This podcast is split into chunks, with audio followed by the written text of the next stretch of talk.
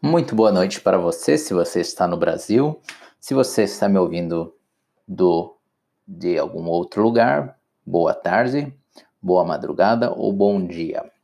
Hoje é o 15º dia do desafio do Scikit-Learn e como você pode ver, eu estou gravando um pouco mais tarde devido a alguns outros compromissos, mas vamos lá. Hoje foi dia de ver, de ler a parte sobre tuning de hiperparâmetros, que são ajustes de hiperparâmetros, e também a parte de métricas, como é que a gente é, avalia o um modelo de machine learning. Antes de tudo, eu quero dizer que se você ainda não conhece, visite curso de datascience.com e conheça o curso onde você vai aprender a fazer um projeto do início ao fim junto comigo. Vamos lá então para o tema de hoje do 15º dia do desafio do Scikit-Learn. A primeira coisa que eu aprendi é que eu sempre via uma função chamada get underline params, de pegar parâmetros no scikit-learn, mas eu nunca usava essa função. E agora, lendo a documentação, eu vi que nada mais é que uma função que vai te dar uma lista com todos os hiperparâmetros de um determinado modelo. Então, ela pode ser útil às vezes se você quiser ver quais parâmetros ali que você pode colocar. Pode ser útil usar essa função. É, a coisa mais importante que eu vejo nessa parte de hiperparâmetros, de tuning de hiperparâmetros, é o modo como você faz essa busca. Existem algumas pessoas, principalmente o pessoal mais experiente no Kaggle, gosta de buscar manualmente. Primeiro, o que, que são hiperparâmetros? São aqueles parâmetros do modelo que não são aprendidos durante o treinamento. Então, apesar da gente conseguir aprender quais são os splits de uma árvore de decisão, em que features e em que pontos a gente deve dividir é, as features, os dados, vamos dizer, na, na árvore de decisão, ela não aprende qual é a profundidade que ela deve ter. Isso é uma coisa que a gente tem que determinar antes de começar o treinamento. E como é que a gente faz isso? Através da validação, de, testando, fazendo uma busca pelos parâmetros, vamos dizer assim, que parecem ser estáveis e que dão uma boa performance. E aí no scikit-learn existem duas implementações, que é a Grid Search e a Random Search. Grid Search é uma busca exaustiva, então você determina lá vários valores e ele tenta, ele testa todas as combinações dos valores dos parâmetros que você passar. E é extremamente ineficiente, é uma das duas coisas que eu falo que você não deve usar é, na prática.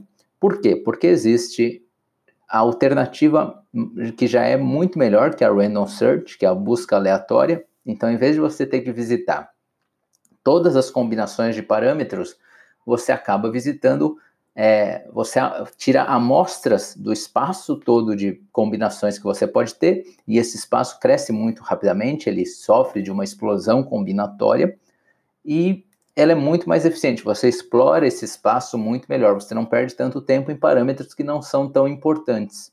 Então é muito importante que você lembre disso e não use, pelo amor de Deus, o Grid Search, a não ser que você goste de perder tempo. Aí pode usar o Grid Search que definitivamente é, vai ser a função certa para você usar no teu projeto. E se você quiser mais informações sobre isso, lá no canal do YouTube, é, youtube.com.br Mário Filho ML, tem um, um vídeo que eu falo justamente sobre isso, como não perder tempo na hora de tunar os hiperparâmetros, que é onde eu te apresento tanto a Random Search quanto uma outra, um outro método de busca que é a Bayesian Optimization, a otimização bayesiana, que em tese é um pouco melhor ainda do que a Random Search, mas pelo menos até a última vez que eu verifiquei, não existe uma conclusão real se a Bayesian Optimization bate a Random Search em todos os momentos. Mas, em tese, ela é melhor, é a que eu mais gosto de usar. É, ela não está implementada no Scikit-Learn, mas existe uma biblioteca chamada Scikit Optimize, que você pode usar para fazer a Bayesian Optimization, e mais uma vez, está tudo lá no vídeo, no canal do YouTube e também, lógico, dentro do curso, na aula onde eu falo sobre a otimização de hiperparâmetros, eu uso a Bayesian Optimization e acho que já e acho que já usei em algumas lives também, não me lembro agora porque já foram 16 lives. Vamos lá. Outra coisa, uma coisa que eu aprendi é que você pode, agora você tem a possibilidade de determinar uma distribuição diferente de parâmetros na tua random search, então Quando você vai fazer essa busca, você determina alguns intervalos de parâmetros para que você possa fazer a amostra deles. Então, ah, eu tenho lá o parâmetro a profundidade da árvore. Eu falo, ah, busque uma profundidade de árvore entre 1 e 10. 10, vamos dizer assim, níveis de profundidade. Busque o que mais? Vamos pensar. O número de árvores numa random forest, que também normalmente é melhor você colocar o máximo possível, não tunar isso. Mas vamos lá. Número de árvores numa random forest, ah, vou colocar de 100 a 1000 árvores. E aí ele vai fazer a busca nesse intervalo, ele vai fazer amostras de combinações desses parâmetros e vai avaliar o modelo, treinar um modelo, avaliar nos dados de validação e te retornar qual é a pontuação de acordo com a tua métrica. É, e o que eu descobri é que agora você tem a possibilidade de usar a distribuição log uniforme também. Distribuição log uniforme ela é muito parecida com uma distribuição exponencial, pelo menos assim visualmente. Então ela acaba dando prioridade para você testar mais valores próximos de zero. Normalmente isso é importante em métodos que usam learning rate, que tem uma ali um coeficiente de aprendizado que você tem que determinar. É, geralmente eles funcionam melhor com learning rates mais baixas, eles são mais estáveis, claro, depende de uma porrada de coisas, mas é, geralmente se recomenda usar a distribuição log uniforme. E mais uma vez, lá no vídeo do YouTube eu falo muito mais sobre essa questão de tuning de hiperparâmetros. Depois dos hiperparâmetros veio a parte das métricas. Muita, muita gente mesmo me pergunta, Mário, como é que eu faço para saber qual métrica eu devo usar no meu problema? Primeira coisa é que a métrica mais importante sempre vai ser a métrica de negócios que você vai definir. Então, nem sempre é possível você medir no teu modelo durante o desenvolvimento a métrica que você vai, a métrica que é importante para o negócio. É, você não tem muito como prever quantas novas vendas vão acontecer se você usar um modelo de machine learning para recomendar uma promoção é, usando dados históricos. Até dá para estimar, mas é muito mais difícil. Então, geralmente, a gente usa métricas de machine learning, que são as métricas que você vê, no caso, no scikit-learn, outras bibliotecas. É, mas tendo essa métrica de negócio que você vai otimizar e algumas outras para você olhar.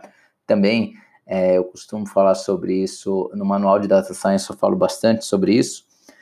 É, mas a melhor forma de você aprender qual métrica mais técnica, vamos dizer, é adequada para cada situação é você ir nas competições do Kaggle. Foi lá que eu aprendi qual métrica usar, vamos dizer assim, nas situações. Não que eles acertem o tempo todo, e toda métrica, não existe assim a métrica ideal. Todas elas vão ter vantagens e desvantagens. Mas lá você vê o seguinte: eles lançam uma competição sobre, sei lá, prever qual é a chance de alguém é, fazer o pedido lá do seguro. Então a pessoa tem um seguro, qual a chance dela sofrer um acidente e pedir o seguro? E aí eles vão usar uma métrica na competição para avaliar e você vai aprendendo, você vai começando a associar o seguinte: ah, tal tarefa geralmente se usa uma métrica assim, ou uma métrica parecida com tal coisa, com acurácia ou com F1 score. Então, a melhor forma que eu conheço de você aprender é justamente olhando casos de uso, né? Como é que as pessoas resolveram em geral, principalmente no ambiente de competições. Por quê? Porque você tem ali centenas ou milhares de pessoas competindo, então, se for a métrica errada, você pode ter certeza que alguém vai achar uma forma de de explorar o erro e ganhar uma vantagem. Às vezes eles trocam de métrica, às vezes é, eles mantêm a métrica, mas de alguma maneira você vai conseguir entender se aquela métrica é adequada ou não para o problema que está tentando ser resolvido. Teve uma competição onde escolheram uma métrica, mas tinham deixado, acho que 20 exemplos que eram outliers, mas assim, vamos dizer que todos os a maioria dos outros exemplos tinha lá o, o alvo y entre menos 2 e 2, e tinham esses 20 exemplos que tinham um valor menos 33 no y. Então, eles puxavam muito a métrica. Então, era extremamente mais importante você prever esses 20 exemplos do que você prever todo o resto, tá? E não ficou claro se era essa a intenção do organizador da competição. Então, lá foi assim, a situação de você ver, olha, num caso que eu tenho essa distribuição de y, que eu tenho esses outliers, ou eu removo eles, ou eu escolho uma métrica que entenda que eles existem. Então é só um exemplo de como é, ocorre esse aprendizado de métricas quando você está numa competição. Mas voltando ao Scikit-Learn, eu descobri que agora eles têm é, uma forma de computar o ROC ao C, a área sob a curva ROC, de, de uma maneira um contra todos. Porque essa métrica era uma métrica que é computada geralmente para. Geralmente não, ela é computada para casos binários. Então, se você tiver mais de duas classes, basicamente não tem como você computar a métrica no seu formato original, mas se você computar no formato 1 contra todos, então vamos lá, você tem três classes, você vai medir como, qual é o AUC da primeira classe, considerando todas as outras, as outras duas, no nosso exemplo, negativas. E assim vai iterando pelo número de classes que você tem. Essa é uma coisa que eu vi bastante na Upwork, porque a equipe de Data Science que estava é, antes da minha, que desenvolveu os modelos antes de eu entrar, eles usavam bastante esse caso de do rock ao C, um contra todos, é, nos modelos de lá. E, e, é uma coisa bem interessante, é uma, é uma métrica bem interessante você ver, porque você consegue ver diferenças, é, que classes o teu modelo sofre mais para prever, por exemplo. Outra coisa interessante é que, isso eu até já sabia, mas é interessante saber, é que você pode fazer é, métricas é, personalizadas, então, lógico, não existem todas as métricas do mundo dentro do Scikit-Learn, então você pode criar lá suas métricas e eles têm umas funções para que elas a sua função de erro se integre melhor com o ecossistema do Scikit-Learn. Uma outra coisa, e essa é mais uma dica, aliás, duas dicas, é, eu sou contra usar acurácia porque geralmente você tem, geralmente não, você tem é, métricas melhores do que a acurácia para avaliar os modelos. Você tem F1, você tem Recall, você tem Precision, você tem um monte de outras métricas que são mais adequadas para você entender melhor o que, que o teu modelo está tentando prever e são mais adequadas principalmente em casos de classes desequilibradas. Então, quando você não tem a mesma proporção de classes é, pelo seu dataset, só que se você realmente quiser usar a acurácia, sei lá por que razão, pelo menos use a Balanced Accuracy, que é uma acurácia equilibrada, uma acurácia que leva em conta esses desequilíbrios entre as classes dos teus dados. Então é menos mal, eu diria, usar essa, e porque a acurácia normal ela sofre desse grave problema de você dela não considerar o desequilíbrio entre as classes e na vida real geralmente você não vai ter 50%, 50% de, de exemplos igual a gente tem em, em datasets que a gente vê por aí quando a gente aprende. É, que mais? Outra coisa, outra dica importante, é, eu prefiro métricas que não dependam de um threshold. Então, o que é um threshold? É um ponto de corte. Vamos dizer que o teu modelo preveja probabilidades. A probabilidade de uma moto passar fazendo barulho enquanto eu estou fazendo a live. Isso, para quem acompanha a live, sabe que é 100%, então a gente nem precisaria modelar, mas vamos dizer que tenha que a gente queira modelar uma probabilidade dessas. Se o modelo der uma probabilidade para a gente, vai estar tá lá um valor entre 0 e 1, um, só que existem algumas métricas que exigem que você escolha um ponto de corte. Então, ah, eu tenho que definir que Acima de 0.7, de probabilidade de 0.7, eu considero que seja da classe positiva, abaixo eu considero que seja da classe negativa. E existem outras métricas que não, que elas vão avaliar, como por exemplo o, a área sob a curva do ROC, ou a average precision também, que é a área sob a curva da precision recall, elas vão avaliar, elas vão meio que avaliar em todos os pontos de corte que você poderia escolher. Então, em vez de você ter que selecionar um ponto de corte antes, você vai saber que você está melhorando o teu modelo em geral, não importando qual é o ponto de corte que você está escolhendo.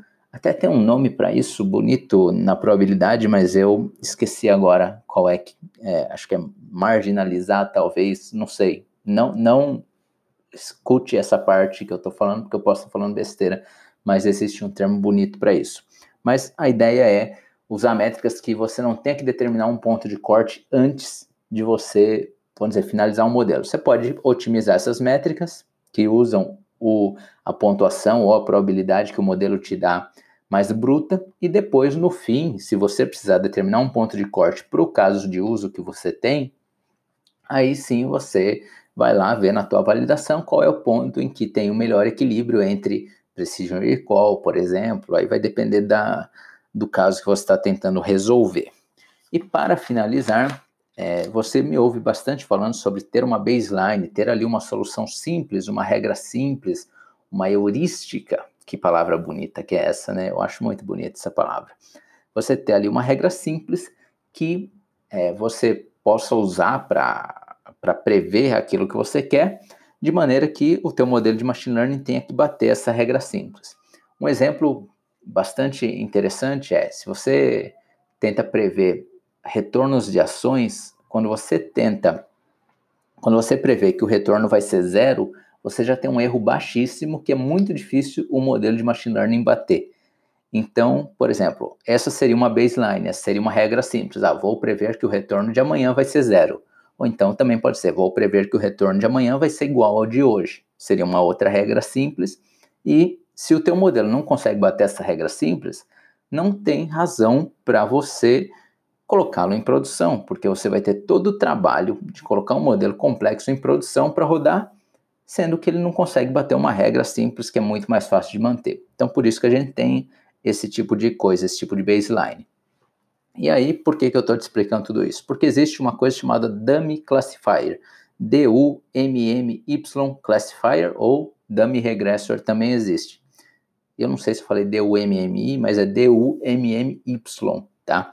é Dummy Classifier ou Dummy Regressor, e eles é, é um objeto do Scikit-learn que calcula essa baseline. Então, em vez de você ter que ir lá e calcular a média, fazer a baseline na mão, você pode usar esse objeto que ele tem ali a capacidade, por exemplo, de prever a média, prever que a probabilidade, por exemplo, da moto passar enquanto eu estou fazendo a live nos dados de nos dados novos, nos dados de validação, vai ser igual à média de vezes que eu estava fazendo uma live e uma moto passou fazendo barulho, né, nos dados de treino. Então tem várias regrinhas dessas implementadas, então pode ser interessante você ver.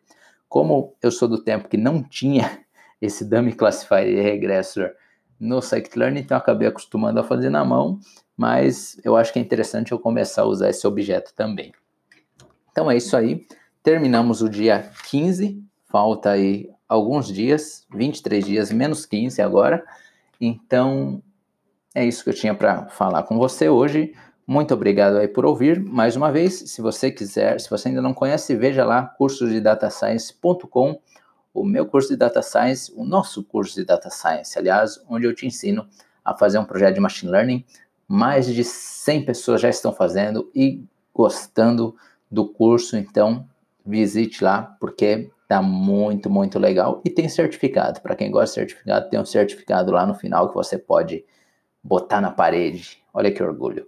Então vamos lá, já falei demais hoje. Muito obrigado, boa noite e até amanhã.